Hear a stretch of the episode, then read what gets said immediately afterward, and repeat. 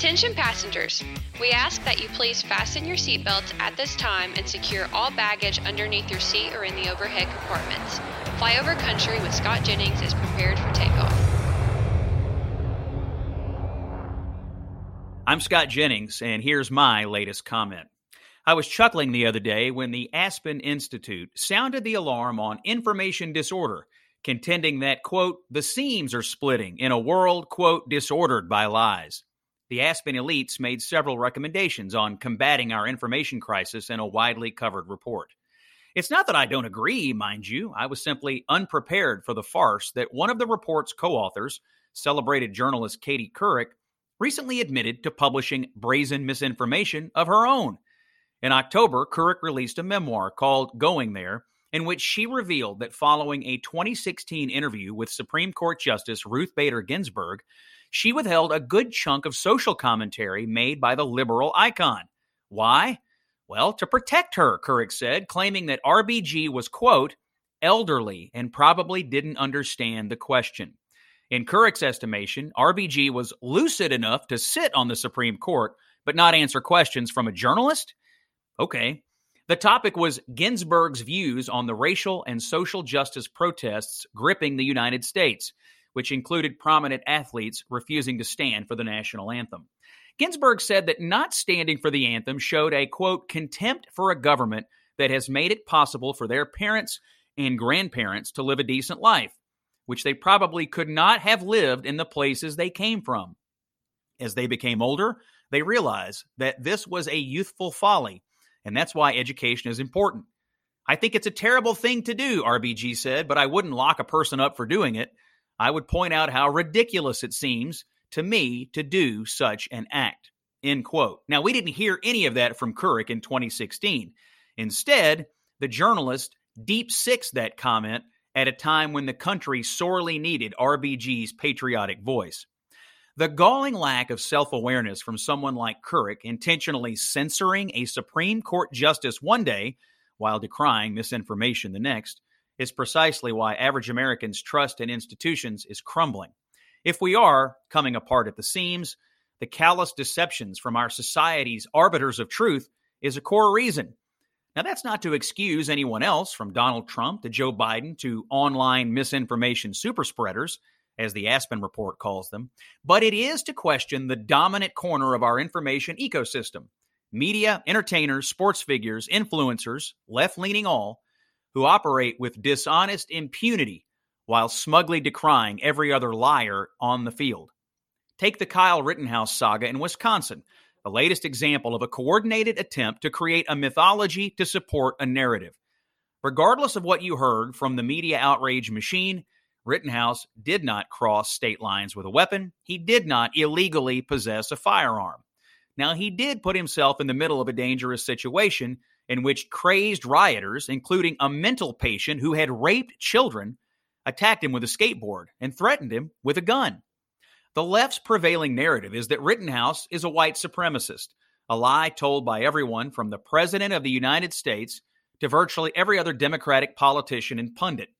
The race of those who attacked Rittenhouse is often omitted. They were all white, to lead the casual news consumer to believe that Rittenhouse had shot peaceful African American protesters. Also omitted is what the jury saw plainly on video that Rittenhouse was running away, shooting the first person who trapped him against a car, the child rapist, and the next two after they chased him down the street, violently attacking him and brandishing a gun. Rittenhouse feared for his life, and the jury resisted calls for mob justice by acquitting him on the grounds of self defense. Outrageously, part of the mob's myth is that Rittenhouse's attackers were brave heroes, when the prevailing evidence is that they were mentally unstable nutjobs turned loose in a chaotic situation. But the inconvenient facts don't fit the preferred narrative. The left wants a clean story here, one in which a future KKK Grand Dragon earned his spurs by wading into a crowd of brave social justice warriors, mowing them down one by one. But since that isn't the story, Rittenhouse openly declared his support for the BLM movement in an interview with Tucker Carlson, for goodness sakes. They simply made one up. Even ESPN sports commentators were spewing lies about the situation on air, claiming that Jacob Blake, the original cause of the Kenosha riots, was unarmed and murdered by police. He was armed with a knife, and he's still alive. It's an all too common tactic. The left is good at recognizing moments to advance its cause of uprooting and destabilizing American society. When the facts don't match up, they shape a narrative around it. Remember Hands Up, Don't Shoot in Ferguson, Missouri? Never happened, but the ensuing riots and property destruction certainly did. The creation of these myths is dangerous. It leads to civil unrest and puts real people in real danger. It causes Americans to question our bedrock institutions like the criminal justice system, which stands as a bulwark against mob rule. And that's the point creating an atmosphere of instability in which a population grows to hate its own government is exactly what some people want as they seek to discredit and bury the American experiment. Tear down the statues of our founding fathers in the name of equity and justice. Lie about the transformative results of their leadership. Create a sense of injustice where none exists. And voila, you can tear out the most successful experiment in self governance the world has ever known root and branch. The Rittenhouse verdict exposed more hypocrisy and bad faith than could possibly be documented. Congressman Hakeem Jeffries of New York, a rising member of Democratic House leadership, who has called for defunding prisons and ending mass incarceration, tweeted, Lock up Kyle Rittenhouse and throw away the key. Joe Biden, our president, who claimed he didn't watch the trial, said he was, quote, angry and concerned by the verdict. Why? If he didn't watch the evidence presented in court, how could he be angry about a jury verdict? Biden has consistently botched criminal justice statements and delivered unconstitutional orders during his presidency. His words only reaffirm his commitment to the left's emerging ideology of neo lawlessness, in which mobs, narratives, and passions take precedence over laws, facts, and the Constitution. His number two, Kamala Harris, said the Rittenhouse verdict wasn't equitable. Never mind if someone is innocent. In Harris's worldview, some people must go to jail, or worse, to balance the cosmic scales. Now, to be fair to the vice president, she spent most of her career throwing black people in jail for nonviolent offenses, so her impulse for atonement is understandable, especially with the holidays coming up.